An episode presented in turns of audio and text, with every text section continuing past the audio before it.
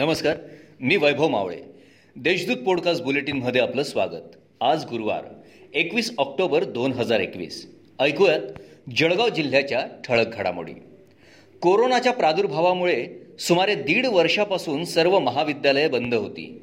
मात्र शासनाच्या आदेशाने पहिल्याच दिवशी महाविद्यालयात विद्यार्थी दाखल झाल्याने गेल्या दीड वर्षापासून शुकशुकाट असलेला महाविद्यालयाचा परिसर आज गजबजून निघाला.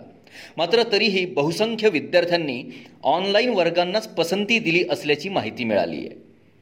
गृहनिर्माण संस्थेतील घर खरेदी कामी आवश्यक ना हरकत दाखला देण्यासाठी चार हजारांची लाच घेणाऱ्या जिल्हा उपनिबंधक कार्यालयातील कनिष्ठ लिपिक विनोद रमेश सोनवणे राहणार रिधुरवाडा शनीपेठ. यास लाचलुचपत विभागाच्या पथकाने बुधवारी रंगेहात अटक केली आहे. जिल्हा मध्यवर्ती सहकारी बँक निवडणुकीच्या रिंगणात अनेक उमेदवारांनी अर्ज दाखल केले आहेत.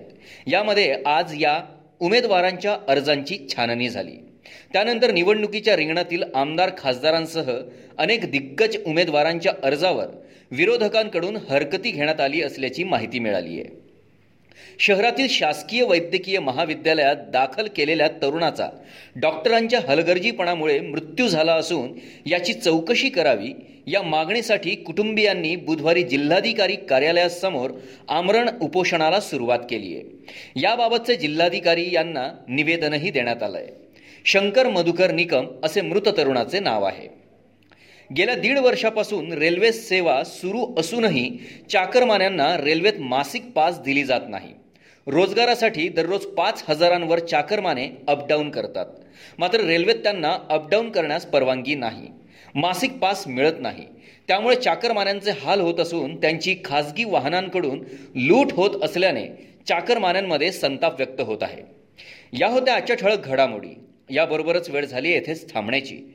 भेटूया पुढील पॉडकास्ट बुलेटिन प्रसारणात. तोपर्यंत संक्षिप्त बातम्या आणि ताज्या घडामोडींसाठी देशदूत डॉट कॉम या संकेतस्थळाला भेट द्या. धन्यवाद.